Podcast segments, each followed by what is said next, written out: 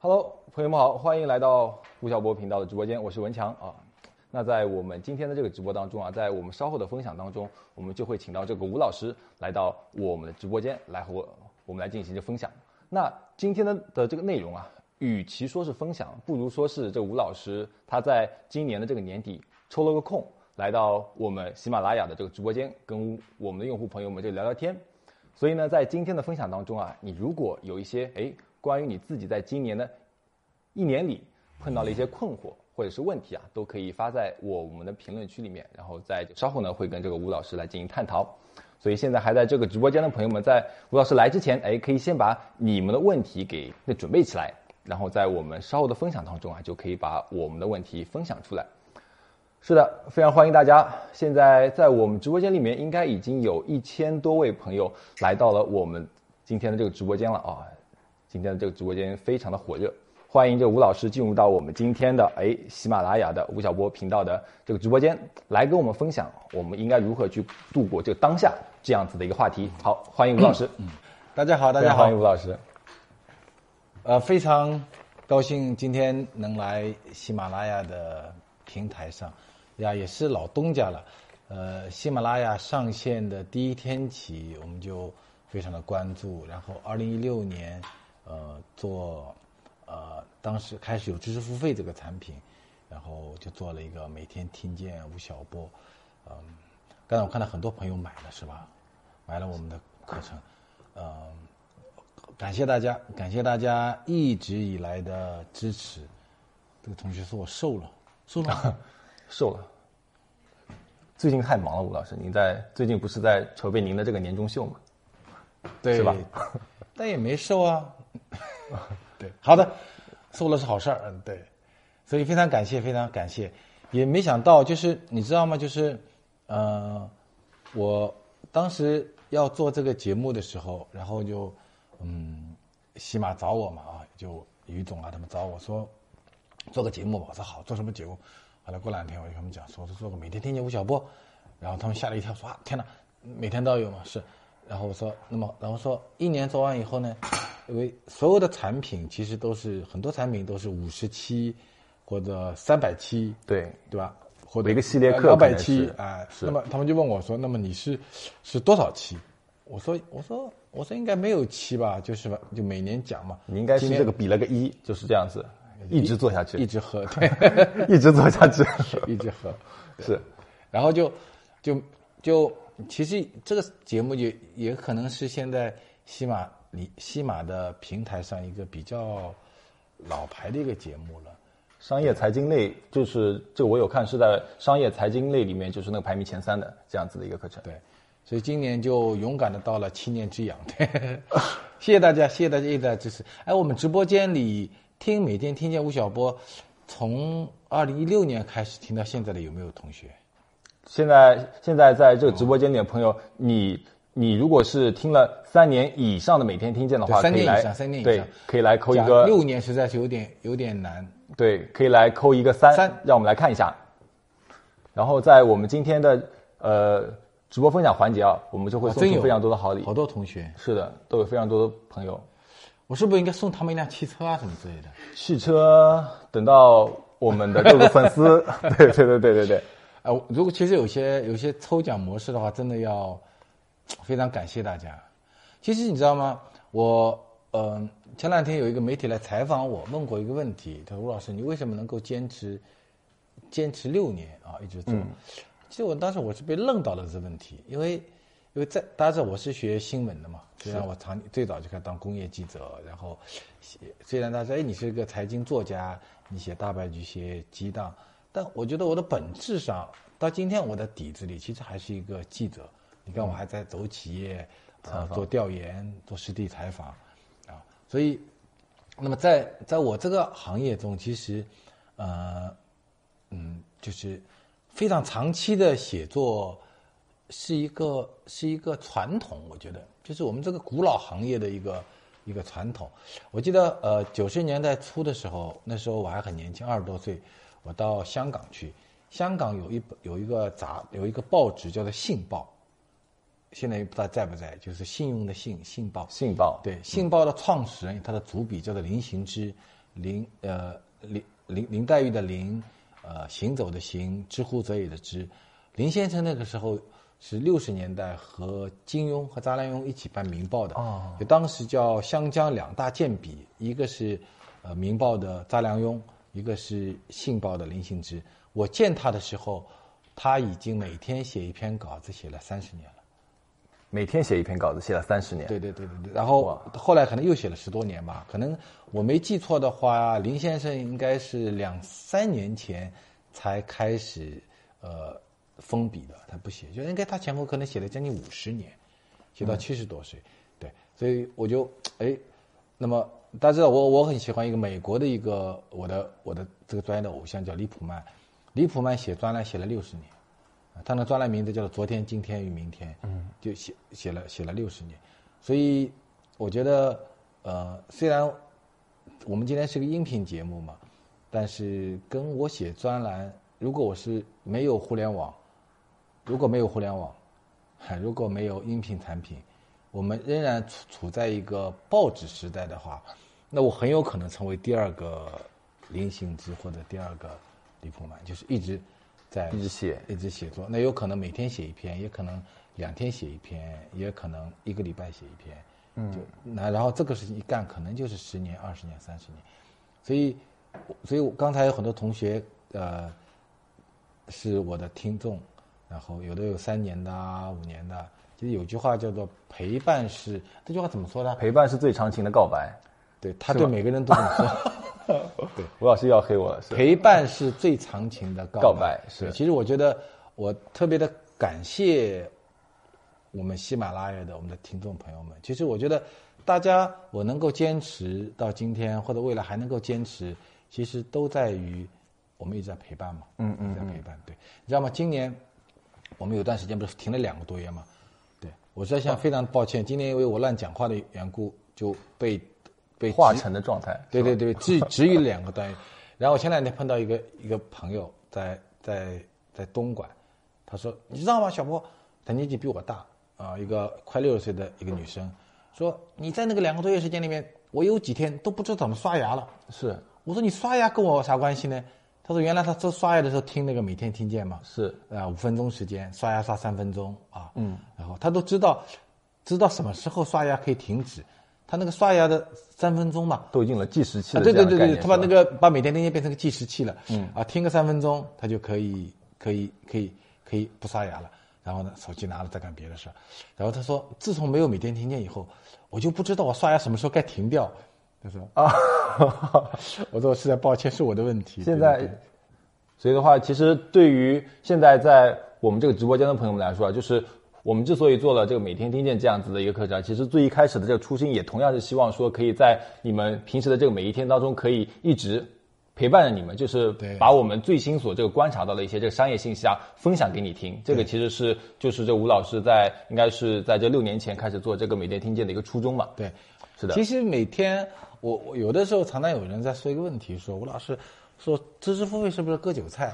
嗯，然后说每天五分钟会不会就是一个特别碎片化的一个一个哎？这个问题是是有很多朋友可能会有这样的困惑。我我是这么觉得的，就是你看，呃，我们现在每个人啊，你你你无论用任何手机啊，你一天下来以后，手机会提醒你的，你今天呃在手机上花了多少时间？嗯，平均基本上是在五个到六小时，一天就两二十四小时嘛，就你有五到六个小时是在手机上面，啊，那你想想看，现在打电话很少嘛，嗯，就五到六小时，基本上都是都是在傻乎乎的对着手机在笑，会不会啊？刷各种音啊，刷各种手啊之类的，对吧？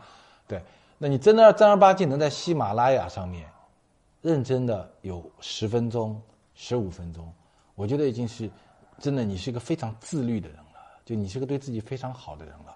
然后呢，你知道吗？一个人进入职场以后啊，比如你像文强，你进你毕业本科毕业、研究生毕业，嗯，以后像我工作那么多年来，其实除非你是在做专业研究，嗯，哎，我会我会有一个整块时间去认真的研究一个课题，围绕这个课题我去读一些书、读一些 paper、读一些论文，这样啊，然后呢，把我的输入最后变成一个输出，但是更大部分的时间，你都是处在一个碎片化的时间。是的，就你你周末去听堂课，对不对？出去旅行一下，或者你在刷各种音也好，手也好，或者你听每天听见吴晓波也好，你得到一个知识点，嗯，然后然后呢，你会发现，诶，这个知识点跟我有关系，嗯，然后你就会再深入。实际上，其实任何一个知识都跟一条道路一样的。然后呢，这些碎片化的时间和这些碎片化的知识，其实都构成，就好像我们生命中的很多小窗口一样的。有些窗口你可能会瞄上一眼，有些窗口你可能一眼都不会看它。但有的窗口你可能会趴到窗口往外看，你会看见一个另的另外的一个世界。对我，我特别希望每天听见这个产品，因为对我来讲呢，我是我是一个真在一线的人。然后每年我马上做年终秀了嘛，是啊，三十二月三十号，欢迎大家啊，十二月三十号。到各种平台上都看得到。对啊，吴晓波今年的主题，我们应该会 也会在西马做直播吧？会吗？不知道，也会的，也会是吧？对对对，是。十二月三十号，欢迎大家也到我们喜马拉雅的平台上，我的年终秀。对，十二月三十号，然后可以来问一下，有谁知道我今年年终秀的主题是什么？第一个答出来的送你一本书。我们来送一本吴老师的《人间杭州》吧。第一个就答出来的朋友，对对对对，我今年会在杭州举办。年终秀的主题哦，主题是什么？是看看各位朋友，可能稍微有些延迟，但不要紧。今年一定看，今年一定看，就有就有很多朋友都已经在这个屏幕前就等着了。发光吧，勇敢者！哎，小蜜蜂，小蜜蜂，哎，好，勇敢的心应该是前面有，前面有发光吧，勇敢者。是的，是的。好，小蜜蜂同学，恭喜你的小蜜蜂啊，成为了我们第一个啊，就是获得舞蹈师的灯泡吧，勇敢者，对。对我们今天主题叫做“发光吧，勇敢者”。对，所以为什么要叫做这个发，就是发光吧呢？这这个词会有什么样的这个含义吗？因为你看，我们今天在这里做这个直播的时候，心情都很好了嘛。是我们直播间里有没有上海的同学考个一，广州的同学考个二，成都的同学考个三？有没有是郑州的同学考个四？其他的城市同学，你愿意考？你告诉我，你哪个城市的？就大部分城市的同学，在今年都有过一段很难堪、很低迷的、很低迷的一个时光。所以我是在今年呃十月份的时候，当时做年终秀的准备嘛。就那时候，你看现在我们亲戚好很多了，是吧？嗯。所有的场所码都已经不见了嘛，对不对？核酸也不要做了嘛。当然，大家还是要保护好自己啊。接下来可能就你会感冒、会咳嗽，你会你会变成杨过。是吧？变成杨过以后，你还有可能变成王重阳，对不对？对，但没关系的啊。就我们年纪轻的，保护好自己。如果生病了，多喝水，吃呃，如果有骨头有点痛，呃，吃个呃叫布洛芬，对不对？有点小发烧，吃点泰诺啊，三天五天就过去了。那如果我们家里有八十岁以上的老人的话，建议两个：第一呢，尽量去打疫苗，嗯，尽量去打疫苗。好不好？第一个，第二呢？呃，我们年纪轻的人去见老人的时候呢，尽量戴口罩。嗯嗯。老人呢，尽量在一些通风的房间里面。就老年老人保护是最关键的。是。但是不管怎么样吧，经济慢慢开始复苏了。但是我十月份开始定主题的时候，其实整个大家还是非常的低迷。所以当时在想说，哎，在二零二二年那么一个年份中，我们能不能找一些仍然在努力工作、努力生活？甚至在特别困难的环境下挣扎拼搏的那些人，我们把它叫做勇敢者。勇敢者。所以后来定了题目叫“发光吧，勇敢者”。勇敢者。对。所以的话，现在还在我们这个直播间的朋友们，千万要记得来收看我们今年的吴晓波的这个年终秀。十二月三十号，十二月三十号来我们喜马拉雅，对，来看我们今年的一个分享。然后的话。其实我们今晚会有这么一个这个主题嘛，叫做我们应该如何去这度过当下嘛。那其实到了我们现在的十二月的这个月底啊。其实有非常多的朋友们，他们都会去想一个问题，就是这个明年应该要怎么去过。嗯，这个其实我我也相信是在我们的现在在这个直播间里的朋友们非常想要去问的一个问题。所以，明年明年问一下吴老师，明年可以去买点股票。这么直接吗？吴老师，直接给了致富之路是吧？明明年明年资本市场应该会好了。嗯，其实你看最近阿里巴巴的股票已经从六十五块涨到九十块了。嗯嗯，对，是对。然后，当然，我我觉得，我觉得我们不是来卖股票的啊。对，明年呢，整个经济啊，我认为会经历三种三个阶段。我们直播间里应该对比较比较都很多喜欢财经的。第一个阶段呢叫做恢复期，第二个阶段呢叫做调整期，第三个阶段呢叫做重构期，就会进入恢复、调整、重构。嗯，那我问你啊，是，对，那么我在明年整个经济慢慢都会会恢复吧，然后呃，你看现在慢慢我们就我看浙江的企业家就包机出去抢订单了，有没有？嗯，然后街上的小店慢慢说人流的不断增加以后，小店慢慢就开起来了。变得越来越好了，越来越好起来了。是，但明年很多中小企业日子可能还是很难过，对。所以如果你你现在呃，我们如果在一起，如果你成为每天听吴晓波的用户，我会在第一时间吧，嗯，和大家分享我在产业界看到的一些情况，以及学界能够给我们的这些企业家同学、创业同学、职场同学提出的各种各样的一些一些建议，对。对。然后的话，就是我他们建议我少谈经济，我我 不知道为什么经济变成那么敏感。就是其实对于现在在我们直播间的朋友们来说，其实我们之所以要听这个每天听见的这样子的一个课程啊，其实每一天的课程，每一天这个吴老师的分享，它都相当是它都相当于是这么一个入口。这个入口呢，它可能没有办法去把这个的这个全貌呈现在你的面前。刚才这个同学说，中小企业真的很难。文达，中小企业 明年未必会比今年容易，你们千万要我们要做好这个准备。同时呢，还是要谈谈经济。好，对，哪怕被限流，不会吧？对，呃，为什么呢？因为我们大家想啊，大家有没有北方的同学？北方的同学下雪有没有？下雪冷不冷？冷，下雪很冷。嗯，最冷的时候什么时候呢？雪快雪化的时候，化的时候，对，结冰化雪的时候。所以我们二零二零年这一段最困难的时间度过以后，接下来你看各种经济细胞都会复苏，有没有？嗯，各种经济细胞复苏的时候呢，就会出现一个情况，就是所有的人都急着要把去年的损失补回来，好吧？当所有人都想把去年损失补回来的时候，会出现什么呢？会出现一个景象，叫做资源挤兑。嗯嗯，就哎，可能哎，可能能源价格可能就慢慢会慢慢上涨起来。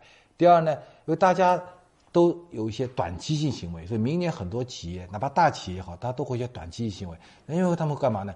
他们会打价格战。嗯，呃呃，前两年的很多库存呐这些东西，他们打价格战。第二呢，你们知道吗？在过去的几年里啊，大型企业的产业智能化改造已经非常非常快了。我今年带了很多同学去看标杆工厂嘛，全中国最大的做寝做床垫的，全中国最大的做冰箱的、做空调的、做洗衣机的、做做做做做这种这种呃柜体面板的这些企业，你会发觉说，嗯，它的用工已经越来越少了，所以大型企业会降维打下来。所以我们直播间里的很多同学，如果你在做企业的话，其实二零二三年是一个真正意义上的重构之年，就是我们一定要找到真正属于我们的那个市场，我们的那个消费者，然后呢，让自己能够更好的能够活下来。但二零二三年，二零二三年你们记住啊，二零二三年你能够活下来的话，那么二零二四年、二零二五年一定是个好年，就千万不能倒在二零二三年。我们讲二零二二年最重要的事情是什么呢？我曾我我我我年初我在我们的音频中讲过一个叫做呃企业的自救的八大几率，是八项几率中八项几率中最后一条叫做现金流，现金流现金流。所以二零二二年对企业来讲，哎，什么时候转型啊，什么创新啊，是不是能不能做生意啊都不重要，重要的什么呢？是能够给文强发工资。现金最重要，谢谢吴老师。团队不能散，对不对？是现金流不能断，账上不能现金流不能断。所以，二零二二年中小企业最大的主题是现金流。为什么呢？因为你没有办法，你知道吧？我今天一个好产品，明天我被关在家里了，嗯，对不对？啊，你这东西没有办法。然后如果把东西运到了运到了一个地方，结果地方封两个月，是对吧？你就就你这个生意没办法做。二零二二年最关键是活下来，但二零二三年就不一样了。二零二三年，比现金流更重要的是东西是什么呢？就是微创新。微创新，对，二零二三年对对很多企业来讲，你也不适合大踏步的改革、大踏步的创新，因为市场没有完全的恢复。但是你要就是市场竞争会变得非常非常惨烈，在这个惨烈的时候中，你要通过微创新，能够让自己在行业中成为那个幸存者。嗯，所以二零二三年 挺关键的。是的，然后的话就这个我们直播间里有多少做企创业者有吗？企业家的朋友可以，就是那企业家跟创业者的可以扣一个一。对对对，可以让我们看一下，现在在听我们的这个直播间的朋友们有这多少是自己做企业的？来看一下，如果有的话哦，企业家群体跟创业者的群体应该都可以扣一个一。开个小店的也很好。是，开个奶茶店的，呃奶茶店今天可惨了。你知道，在过去的一年里面，在二零二二年底，二零二二年底开奶茶店的，活到今天的，一百家里面剩几家？剩四我我给大家猜数据啊，二零二二年的二零2022二年二零二一对年的十二月到二到现在，在一年里面，一百家奶茶店活下来几家？给你加三个数字啊，六十家、四十家、二十家。认为六十家活下来的扣个一，认为有四十家活得下来的扣个二，认为只有二十家活得下来的扣个三。对，然然后第一个这答对的朋友也可以送一本这个吴老师的这个《人间杭州》吧，要不可以来看一下。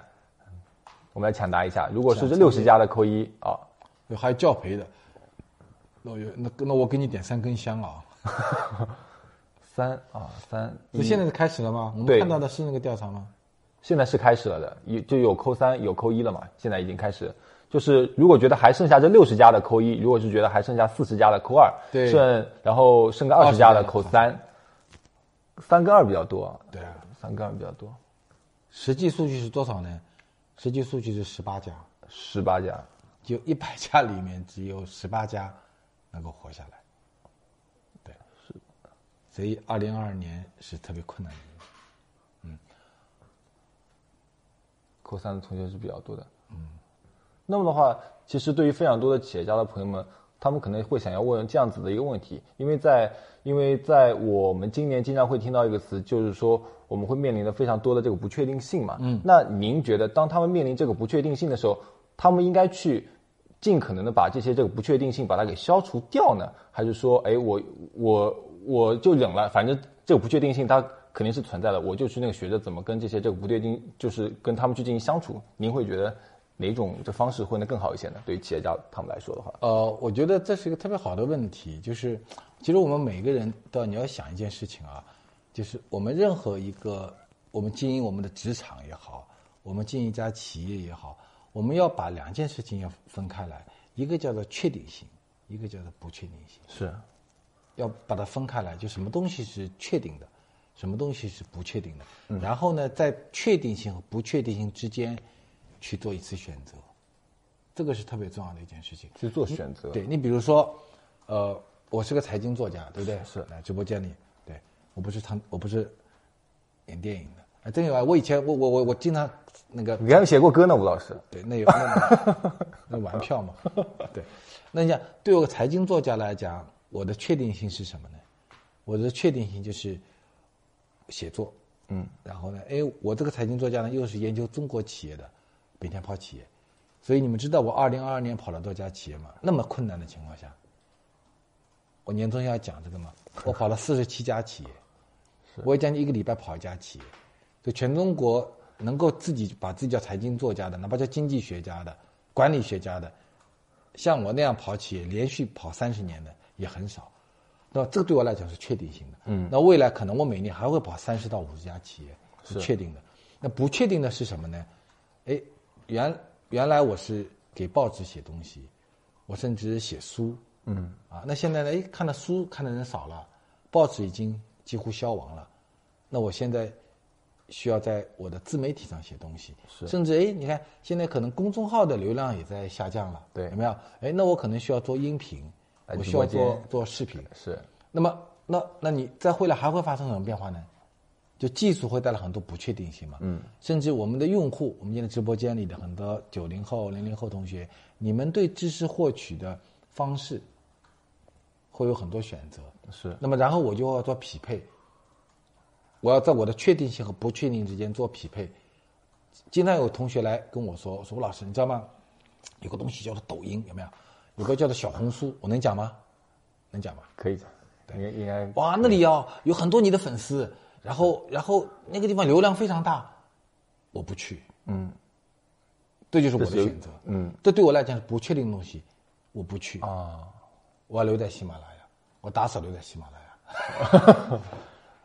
现在在这直播间的朋友可以回复六六六啊，真的，对因为什么？我我觉得，就是在这些不确定的变化过程中，我不能够跟着不确定走，对，因为这个走了以后呢，呢，会把我确定性给稀释掉。明白了，我为了迎合那些平台里的用户，我可能会改变我的确定性，我可能会变得更加的娱乐化，会更加要去怎么破圈，要去更加迎合迎合那一批用户。那我我觉得我不要，但我这这也可能来讲也是一个也是一个错误的选择，但没有关系。当我把这个事情想清楚以后，我愿意为这个错误的选择付出我的代价。比如我今天还这么认为，我我不需要。我不需要跑到广场上去，对着每个人喊说：“快，你们快来关心财经吧！你们不关心财经会变成穷人的，经济未来会很不确定呀！”这都这不是我要干的事情。嗯，我只要认认真真的做好我的研究，做好我的每天听见吴晓波，做好写好我的每篇文章啊，然后我每我我每个每个月我会去看一些企业，我只要做好这些工作，然后呢，通过我认为合适的平台做传播就行。其实我觉得我们每个人企业也一样吧，我们都是一样的，对不对？就我们要把它，我我其实一个人最害怕的是什么呢？是追风啊，对，天天跟着风跑，你知道吧？什么是那创新？是那就是那什么是新的东啊，西，然后你追着新的东西跑，啊？追风跑，追风跑的人，其实他就他天天跟着不确定性跑嘛，嗯啊，然后很害怕变化。就是我我们首先要要明明白的一件事情是确定性，是。就是确定性是什么，再去考虑不确定性。不确定性，对，对，所以的话，就是这个问题，其实对于我们企业家朋友也就同样是的，就是我们经常会去想什么在变，但是我们很少会真的停下来想什么东西在这未来几年它可能不会变，对。因为这不会变的东西，它可能是我在这未来是需要去那继续去发力的一个地方。其实不变的东西有两种不变，就是你在你的身上有什么变，有什么不变。嗯，在外部环境中有什么变，有什么不什么不变。嗯，这实这实际上是四个变量嘛。对，啊，这四个变量之间要做要做要做一个一个平衡。然后这个平衡过程中呢，有些人是很激进的性格，有的人很保守的，像我就是一个很保守的性格，啊，那我就退缩到一个一个环节。有些人就很激进，激进也行，对，是。然后，其实我还想顺着这个吴老师的这个话题来聊，就是您有这提到说，在变跟这个不变之间，它这个其实是要进行区分的嘛。嗯。那您会觉得说您，您就是现在在这个直播间里的您，跟在、跟在去年的时候的你有什么样的这个区别？有什么地方有这个发生变化吗？您会觉得，在这一年的时间里面，呃，我会对某些领域发生的事情会更加的沮丧。嗯，我觉得言尽于此。对，我会更加沮丧。我觉得，因为你知道我是做企业史研究的嘛，我我写过我写过历代经济变革得失，对，哎，你知道吗？我今年重印最多的书是不是大白绝，不是鸡蛋？对，可以让我们在直播间的同学们猜一下。对，因为我知道答案嘛。三本书哪本书重印量最大？是，第一个是大家知道大败局，对，大家知道我写过很多书嘛，啊有两本书卖的特别多，一本叫《大败局》，是。一本叫《激荡三十年》，有没有？我还写过本书叫《历代经济变革得失》，同学你们猜猜看，二零二二年马上过去了，这三本书哪一本书的重印量最大？对，如果觉得是这大败局的，可以扣一；如果觉得是那积到三十年的，扣二；然后如果觉得是历代经济变革得失的，扣三。我们来看一下，现在在这个直播间里的同学来猜一下，吴老师重印数量最大的书到底是哪一本？哦，对，今年今今年年重印量最大。今年重印量最大的。按过去几年的话，那肯定是大大败局印的最多。对，现在在这个直播间同学来猜一下，有二的，哎，激荡三十年，激荡三十年。对我现在看到二二会偏多一些，二一，对一跟三哦，三会比较少，一有两个，然后三有三很多同学可能都没听说过三会吧，因为那两本书都是在四三百到四百万级的。嗯，历代经济变革得失到现在大概印了不到三十万吧，不到三十万。所以十分之一嘛。嗯嗯，这发行量就他们十分之一。但是哎，总有个但是啊，对，转折来了。对，但是在二零二二年，这三本书中，重印量最大的居然是历代经济变革得失，重印了九次，是历年来重印量最大的。其实，我觉得你刚才问我一个问题，心态什么变化？就你从这个三本书的重印可以看得出来。就二零二二几年，因为大家对眼前很迷茫嘛，嗯，看不清楚，所以怎么样？大家去看历史嘛。是，所以历从历史中去寻找当下的很多答案，未来的一种可能性。是，没有听说过，嗯，然后这同学听说过水大鱼大，对，吴老师，你现在迷茫吗？既然还有，我现在就很迷茫啊，对啊，我现在把迷茫就就放在一个篮子里面，挂在二十五楼上面啊，我解决不了那个迷茫，怎么办呢？有些迷茫我们能解决，有些迷茫不能解决。其实每一个人，你知道吗？在整个一个社会的要素中，经济要素很脆弱，很脆弱经济是一个非常脆弱的要素，经济比文化还脆弱。这样子吗？这样子可能跟我的认知相反。对，经济是非经济非常，而经济很被动。嗯，就文化它很顽强，就它是具有生命力的。文化是非常顽强，政治非常霸道。嗯，政治是统治一切嘛，对吧？它统治所有的一切。但经济呢非常脆弱，经济就像一个小三儿一样的，就是你对他好，他对你也很好；你对他不好，他也没办法对你不好。他就属于属于就是非常的被动的一个东西。对，那我很倒霉，我们就处在一个那么一个脆弱的、被动的行业中。哎，那么如果给我们很大的空间，哎，因为中国是一个是一个特别特别呃适合做生意的国家。是啊，直播间的同学啊，如果你哪一天你移民了，你离开这个国家，我今天可以负责任的跟你说一句话：全世界没有一个国家比中国更适合赚钱，更能够赚钱。是啊，我毋庸置疑的告诉你这句话，啊，因为中国是全世界最大的统一市场。对。然后我有看到在这评论区里面就有一啊我们个朋友去顾家对对对对然后他就有就问您说，就是这些企业的这个发展是否和您在那个当时在这个调研后的这个结论是相符合的？有有有有，呃，这是一件可以讲一些特别开心的事儿。嗯，哎你知道吗？今年不是经济很差嘛，嗯，我也很沮丧嘛。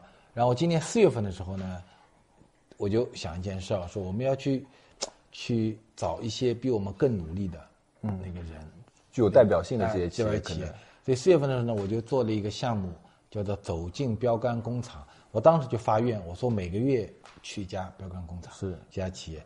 所以四月份开始，你看我们去了顾家啊，全中国最大的做柜做那个柜体柜这个橱柜的呃那个叫什么？就是卧室柜的，嗯客厅柜的板柜板，对啊，全全能全自动的全屋定制的工厂，顾家家居。嗯，我们去了万象的新能源的产业园区，对。啊，然后我们去了三一重工，嗯，我们去了格力，我们去了中国第一家的呃呃中药的无人工厂华润江中中制药。是。对，然后我们还去了全世界最大的做寝具的工厂慕斯，然后我们去了呃一家非常先进的新能源汽车企业，叫做极客汽车。嗯，然后我们一月份，明年一月份如果不出意外的话，我们会去海尔，会去海尔。我们去海尔看海尔的工哦厂。明年呢，我们会去海尔、去比亚迪，然后去去联想去联想，是去美的，去我们可能要到草原去骑马，我们去伊利。哇哇，这个这个人太爽了。对，然后我们还可能去一汽汽车的红旗的繁荣工厂等等。哦，明年我们每个月吧，呃，会去一家一家工厂。是的，对，所以其实这家工厂你知道吗？你你到了这个工厂跟我去以后，你就会对这个国家有信心。嗯，因为你看到的是全世界最先进的工厂。是的，我我我问我问大家一件一个事情啊，就是，呃，我到海尔去嘛，刚回来嘛，大家有没有买过海尔洗衣机啊？叫卡萨帝洗衣机，或者海尔洗衣机？我问大家，一个一台洗衣机从一块钢板，从一块钢板进入生产线，嗯，到最后生产出变成一台洗衣机，需要多少时间？哎，这个问题好，哎，是从一块钢板变成一台洗衣机需要多少时间？给大家三个选择啊：一天、十个小时、一个小时。认为一块钢板到一台洗衣机需要一天的，考一个一；认为一块钢板到一台洗衣机的需要十个小时的，考个二；认为一块钢板到一台洗衣机需要一个小时的，考个三。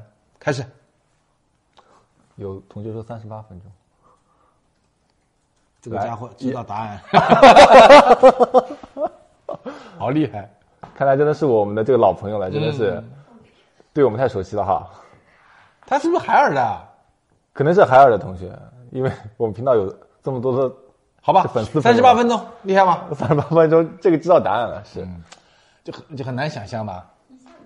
哎，一块钢板到一台洗衣机只需要三十八分钟，全世界最先进的生产，是因为没有之一，没有之一。因为从这个板到这个形状，然后有了这个形状之后，可能还要往里面塞一些什么电机什么东西，可能对一般人来说，哦可能对我节目中呢，这就是我们的粉丝，节目中说过，一路向北，对就是说的，同样也是这个挺好奇的，就是您其实，在我们非常多的朋友的这个心里是一个这个财经作家嘛，然后您有非常多的这样子的一个很有名的这个书籍嘛，那我其实想来来问一下您，您会觉得说您过去的成功是是否会成为您在这个未来的这个障碍？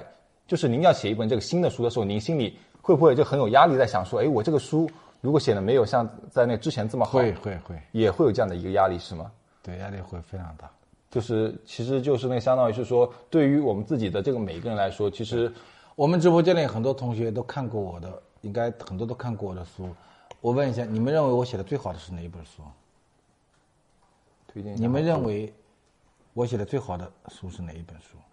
大败局有朋友说，哎，现在在这个直播间里的朋友，哎，大败局，大败局，经济变革。啊，跟我写经济变革。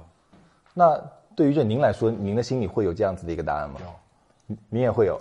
就比如说我，我可能认为，比如我写大败局，我是三十出头嘛，我写激荡三十年是不到四十。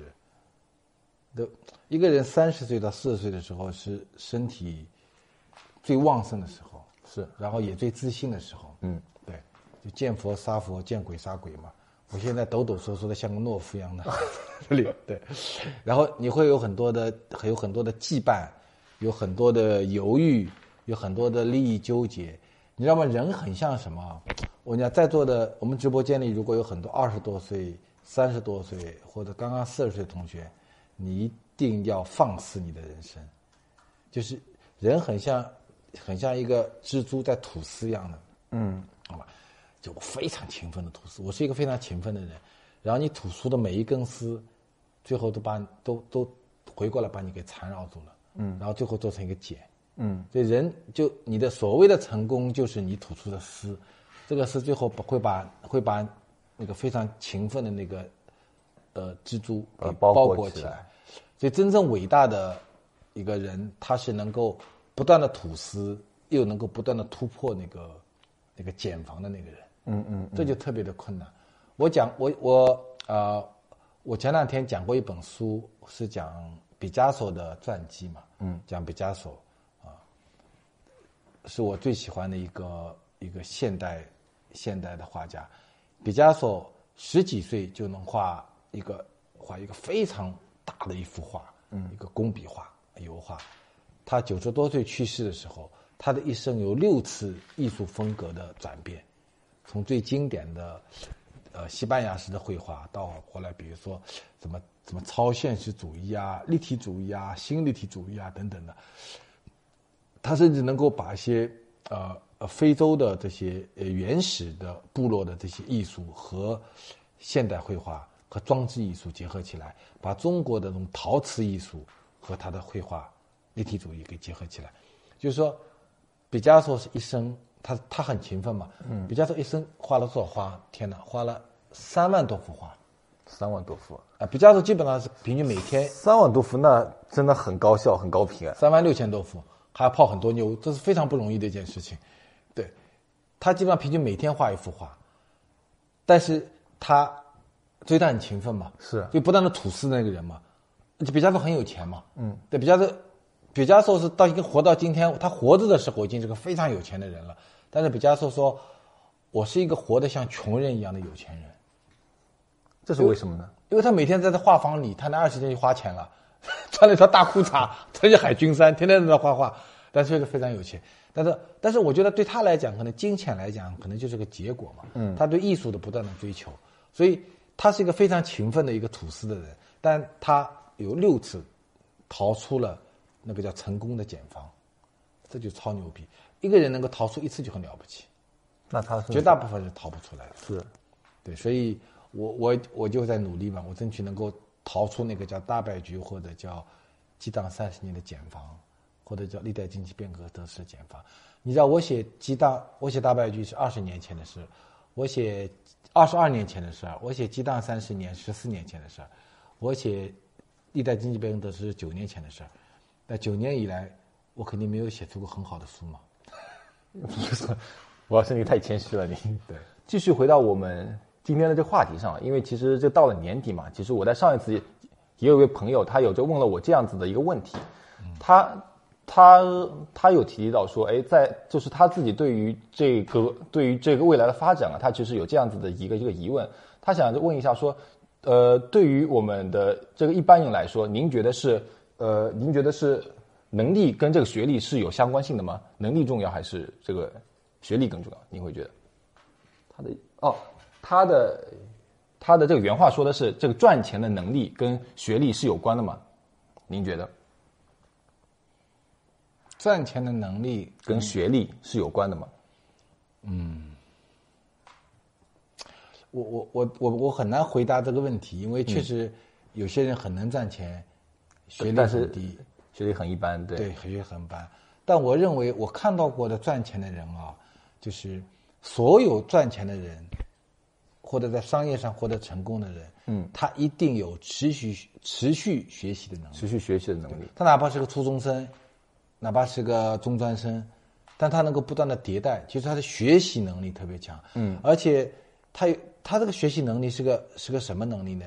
叫做举一反三。举一反三，就是举一反三能力特别强。就是他看到了一个场景，或者看到了一个技术，他会直接反映到自己的工作中去。嗯，就他这个就是像海绵一样的，像那种不强力棒一样的那种吸收能力，他特别的敏感。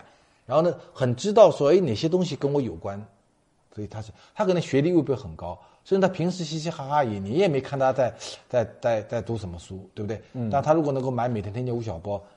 那也挺好的，对不对？他不买，他也能成功了，对。但是，但是他举一反三能力特别强。嗯嗯。我经常带我在疫情，我在几年前，包括现在我们看标杆工厂一样，就是很多做企业的人去的时候，比如说我们去看一家电器公司，但他可能是做服装的，嗯，他可能是一个开一个设计师公设计师公司的，嗯，一家广告公司的设计师公司的，但是他在。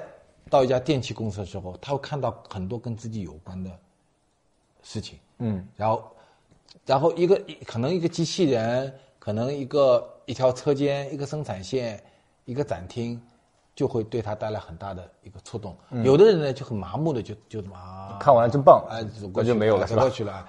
对，那有些人他就能够有很大的一个一个一个触动点。嗯嗯，对，明年我还会带同学们去日本，去欧洲。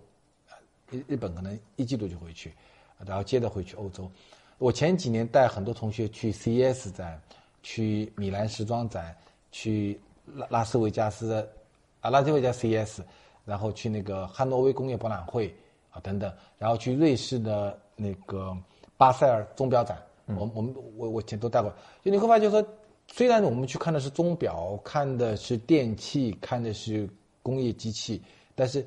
那些企业家，他可能公司还很小，嗯啊，或者或者说，或者说跟他行业没有关系，但他的举一反三能力很强，嗯嗯。所以，但我在想，这是不是也是所有行业都这样的？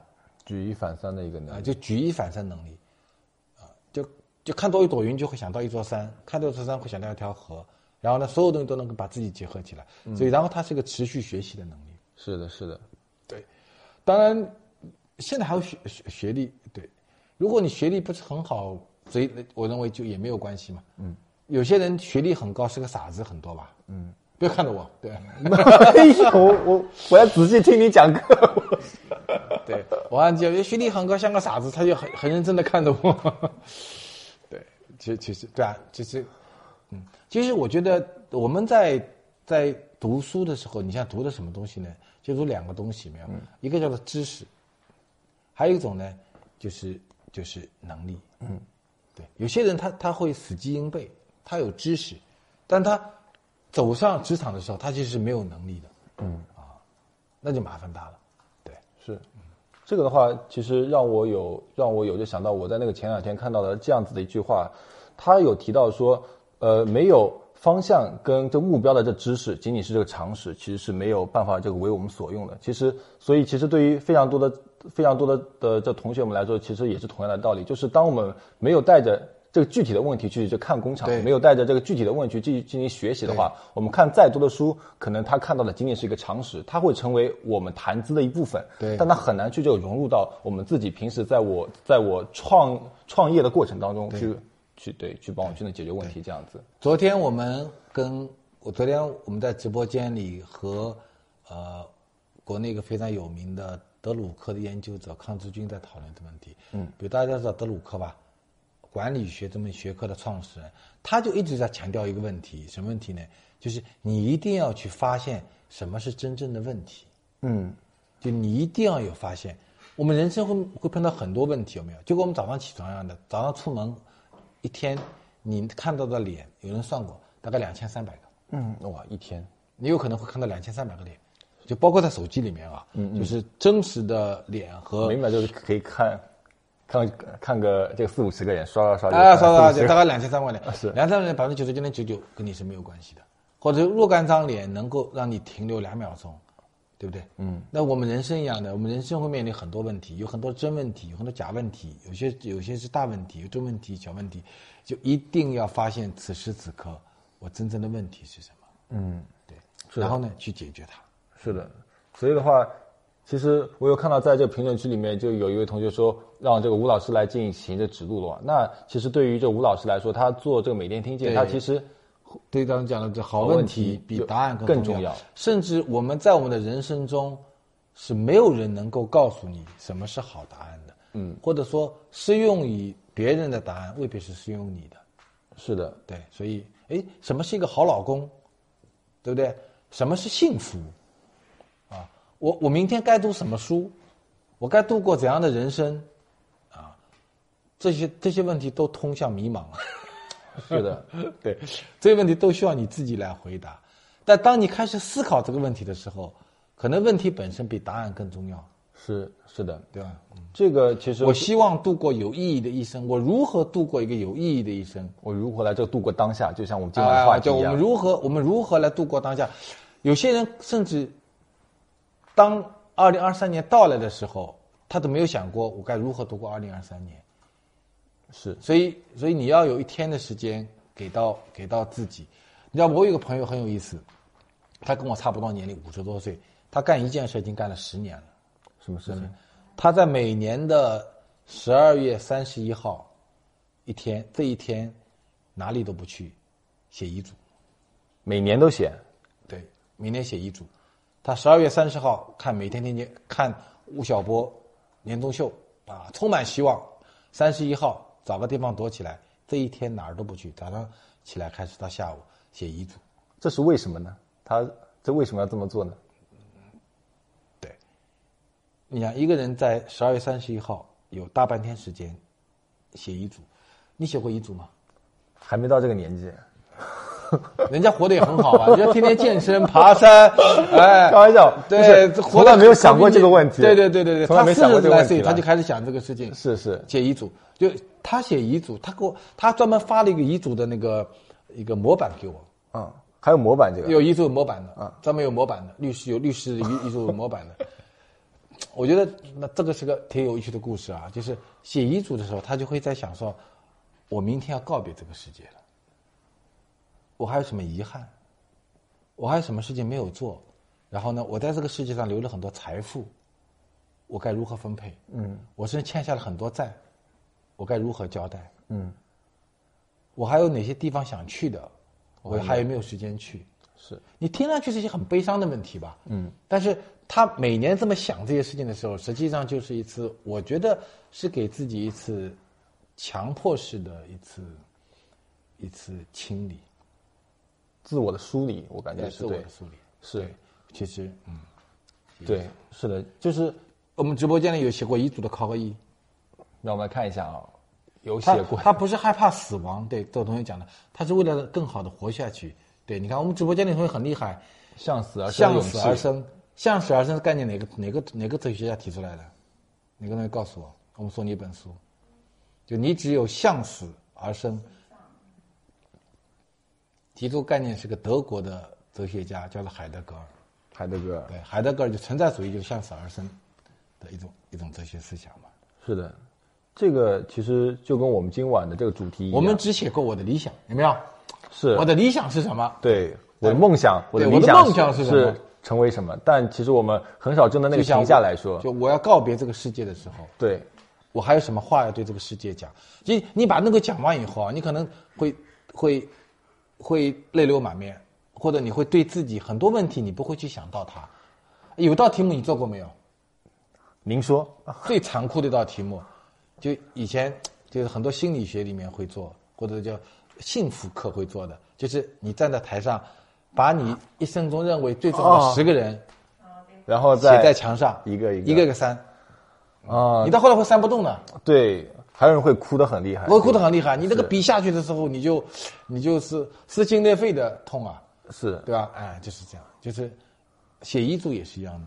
嗯，我我也不敢写，这个其实就相当于是这么一种以终为始的这个思考方式，对，以终为始。对，就是从另外一个角度来进行这个思考，而且以以向死而生，以终为始，会发现一些真正的问题。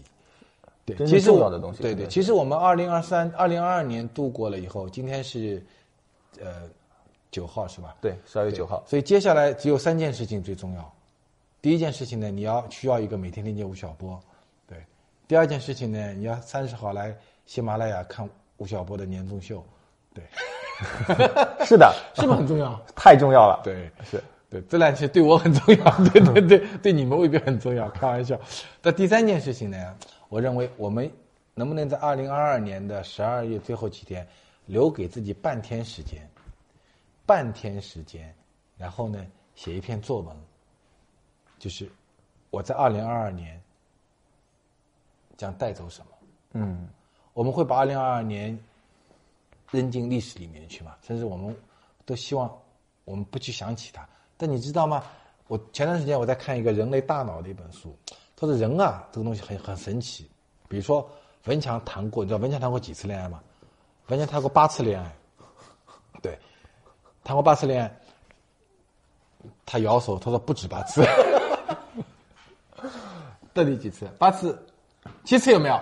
肯定没有嘛，吴老师六次呢？没有，就不用再猜了是吧？就不用再猜了，吴老师。就像文强这样的帅哥是吧？他谈过很多恋爱，但是你，但是你，但是当他老去的时候，你问他，你最难忘的那个女生是谁？是我老婆。太不要脸了。对，你知道吧？大部分人都会记起那些很虐他的女生，就那个对他非常好啊，给他洗脚，生病的时候去喂他吃药的女生都不记得的，都是半夜把他赶出去，踢下床，直接拉黑，分手时候还跟他还跟他 A A 制，那个狗的价格给他算清楚的那个女生，他记得特别牢。所以人是个特别贱的一种动物。包括我在内啊，就是人们往往是会对为喜喜悦的事情和愤怒的事情，对大脑皮层的刺激哪个更更刺激？我问你，应该是应该是那痛苦的事情会更实际上人本能嘛，就痛苦的事情对你的大脑皮层刺激更激烈，反倒喜悦的事情都会会像多巴胺其实你想快乐就没有你想想看，爸爸妈妈对我们好不好？嗯好。对，等你想到爸妈想到什么呢？他打我的时候。啊，是吧？记忆深刻。哎，不让我不让我看电视的时候，他对你所有的好，都排在这个后面，排在前面的都是我在被窝里看看小说，然后被爸爸抓起来，是吧？踢足球，把把裤子踢破了，被骂一顿，啊，都都记住这些东西嘛，是不是这道理？是哎，所以我跟大家确定的讲，在未来的很多年里，你会忘记二零二一年，你会忘记二零二三年，但你一定不会忘记二零二二年。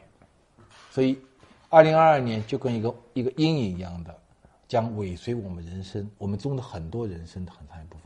比如我们直播间里的上海人有多少？上海人考个考个五给我，上海人考个五啊，在上海的的同学们，考个五。所有考五的同学，你今年永远不会忘记二零二二年四月一号到六月十五号，你永远不会忘记。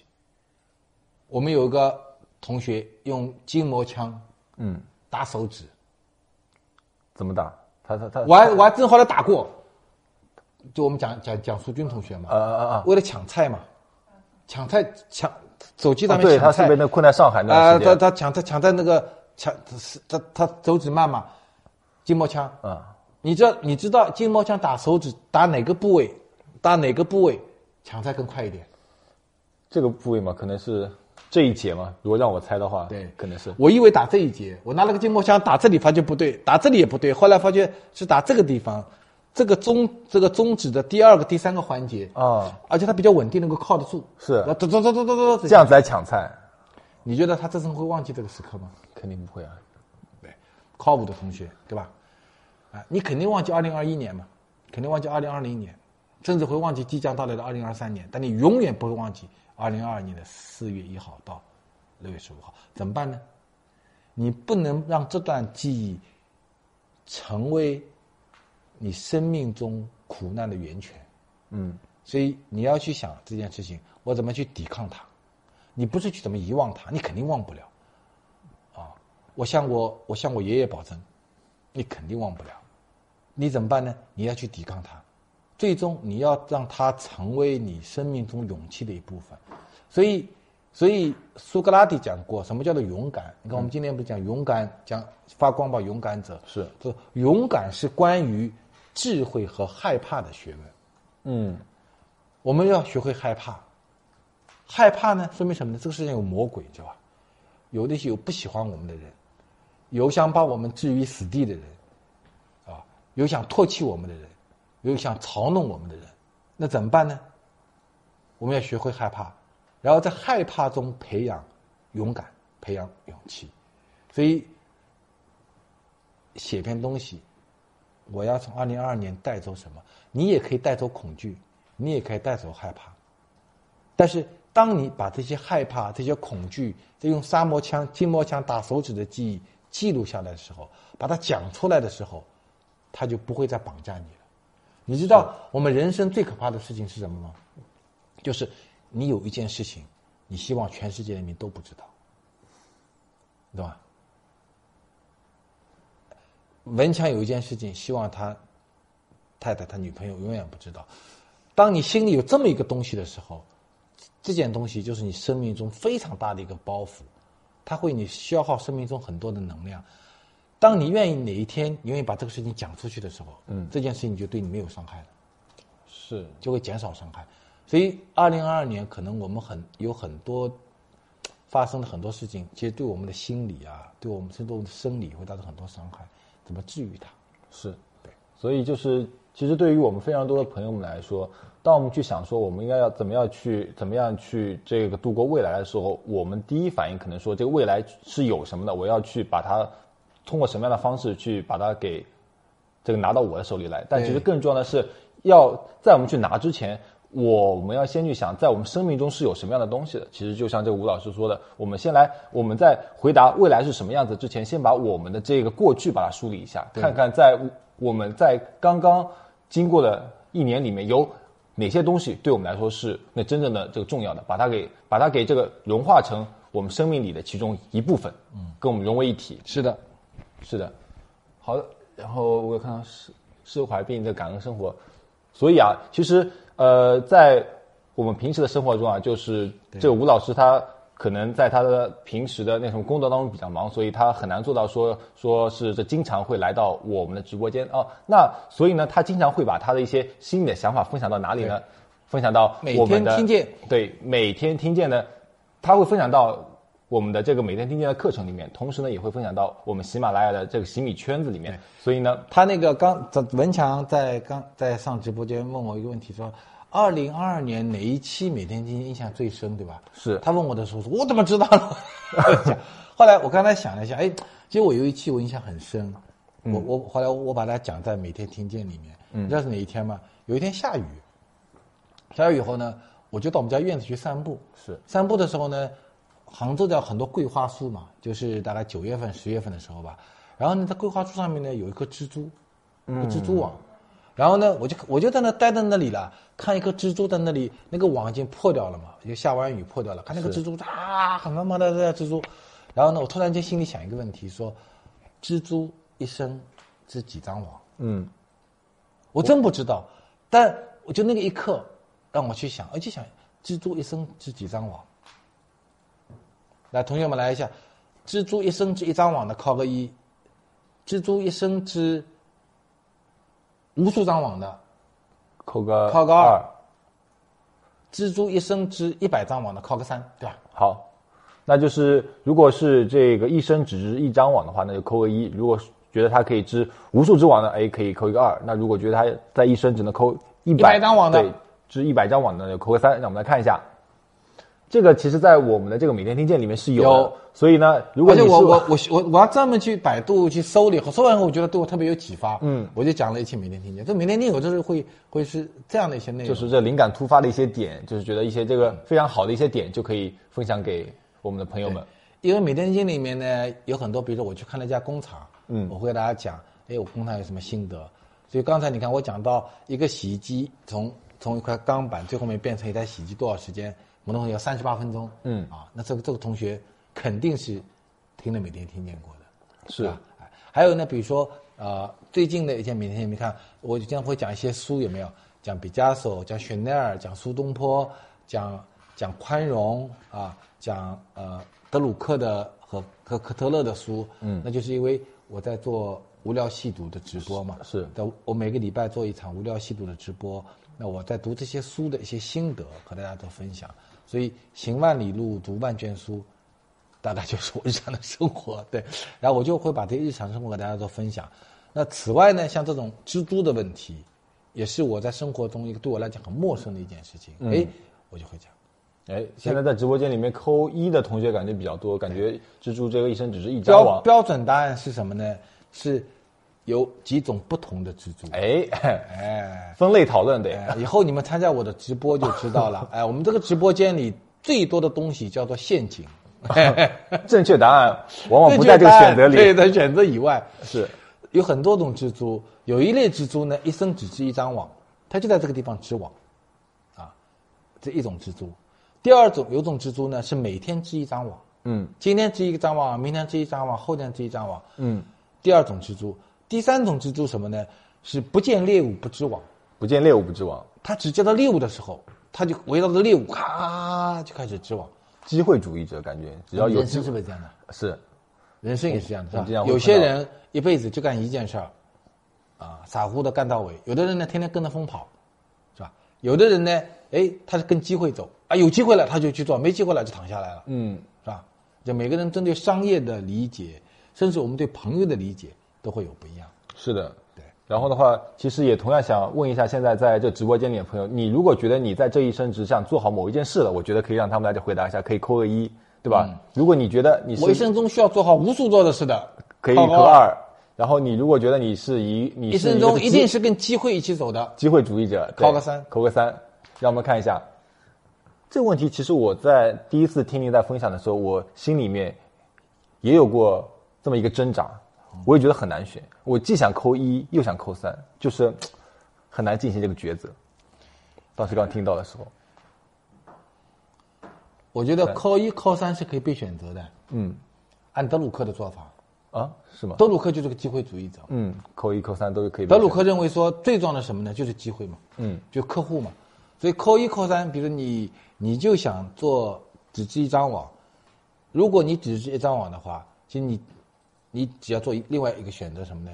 就到一个猎物比较多的地方去织一张网，嗯，然后这最好这个猎物呢是长期比较多的，是就用用巴菲特的那个自传的书名叫做“滚雪球”一样的，是对吧？就你找一个呃呃雪道比较长、雪比较厚的一个地方去滚你的雪球嘛。是，这滚雪球就是织一张网嘛。嗯嗯嗯，然后你为什么有的人雪球永远滚不起来？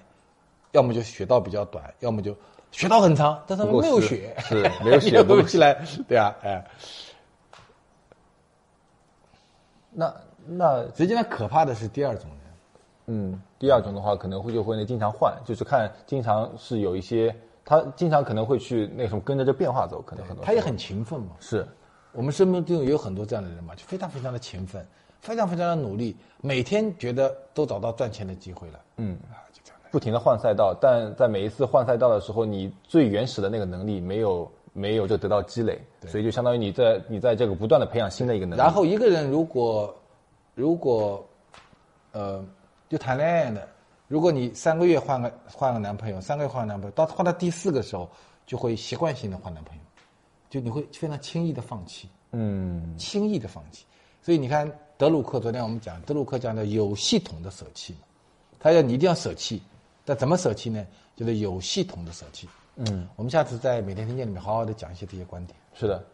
所以的话，其实，在听了这个吴老师的分享之后，我们就会注意到，其实每一次的这个每天听见，其实这个都是您从这么一个您所希望知道这个答案的这个问题出发。应该说，每一次的这个每天听见，可能都是从您的问题出发，从这个问题当中去寻找这个答案，再把您发现的这个答案分享给我们这个每天听见的朋友们，可能都是这样子的一个过程。我觉得，对，是的，所以现在还在这个直播间的朋友们，其实你如果想跟着这个吴老师一起去那寻找现在在我们商业世界里面的这个答案的话啊，那非常欢迎你来下单跟来这个订阅我们的每天听见这样子的一个课程啊。那今天在我们这个直播间，哎，再来说一遍，今天在我们这个直播间啊，第七季上线买一得四的，到底会有哪些不一样的这大福利啊！第一个福利就是原价三百六十元的课程，今天在我们的这个直播间直接给你打五折，一百八十元就可以这个拿到手，就相当于哎，你这个你这个每天只要四四五毛钱就可以听到哎，这个吴老师最新的一些这个商业分享，这是第一点。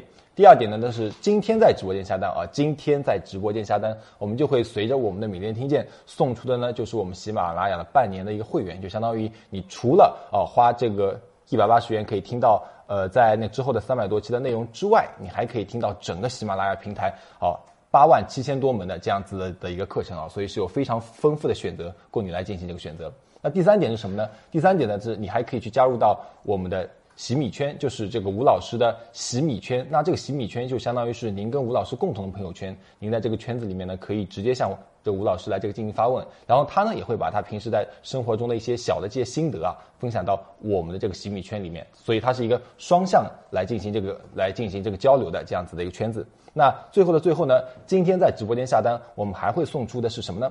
我们会送出的是第一季到第六季的三百多期的精华的一个课程，相当于我们帮你把在之前的这个六年里面最精华的这个课程的这个内容，把它给这个筛选出来，去可以让你更好的去进行这个回顾，在过去的这个六年里面，到底有发生了这个哪些事儿，让你清晰的知道说，哎，我们的我就是我们现在的这个经济环境是怎么从这个六年前这个走到现在的这样子的一个过程呈现在你面前。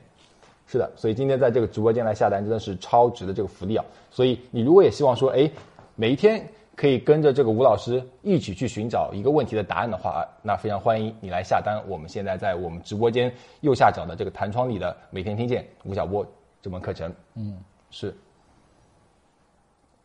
好，好，那我们看到现在时间也差不多了，然后也非常也非常谢谢啊，呃，就是这吴老师在这一个多小时的这个时间里面，来到我们的这个直播间来跟我我们同学来这分享他在这一年的时间里的一些所思跟所想。嗯，对，非常谢谢我们最后送一本书吧。好，就今天直播间里买单的同学有没有？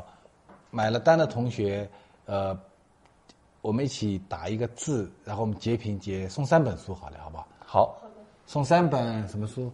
我们可以送《人间杭州》，也可以送《历代经济变革》，也可以送我们影响商业的送送五十本书。送这个吧。既然讲到书，就送书吧好，。影响商业的五十本书。我们这个是我二零二零年写的一本书，叫《影响商业的五十本书》。你知道这里面有有一个有一个特别重要的一件事情，我画了一个知识图谱。哎，相当于是一个我这五十本书，对，不是乱画的，不是那个乱选的五十本书，它是有结构性的。就这本这个一本书是我从我家里的几千本书里面选出来的。从有经济学这个名词诞生以来，经济学、管理学、战略、营销以及社会社会学领域和政治学领域对经济的影响，以及中国现代化以来的对中国的问题的观察等等的一个一个知识图谱。其实这个图很完整的，你接下来就往里面不断的增加书就可以了。嗯，这是个一个知识树。然后呢，我呢对五十本对，呃，这五十本书进行了一个一个点评。我们今天把这本书送给同学们。然后呢，也非常谢谢这个吴老师在在那今晚从应该是从那个七点多的时候的时候开始的一个这个精彩的分享，他来跟我们来这聊一聊，说哎，我们应该怎么去过好当下，应该怎么去这个。面对未来啊，所以现在在这个直播间的朋友们呢，也可以扣一波这个六六六。我觉得谢谢这吴老师今晚的一个精彩的一个分享。是的，好，谢谢谢谢所有的同学，大家六年的相伴啊，希望我们能够继续一起的陪伴下去啊。文强有一个历史的名言，叫做“陪伴是最长情的”。告告白，告白，陪伴是最长情的告白。居然成了你。在二零二三年，我也会努力的讲好每一次的每天听听见。我也祝福每个同学能够努力的过好每一天。二零二三年，嗯，经济会慢慢好起来，啊，信心慢慢会恢复，新的机会慢慢会诞生，啊，同时呢，也欢迎大家在十二月三十号的时候。在喜马拉雅收看我的年终秀，今年年终秀的题目叫做“发光吧，勇敢者”。对啊，我们十二月三十号再见。好，非常谢谢在直播间的朋友们，那我们就下次再见了，各位，拜拜。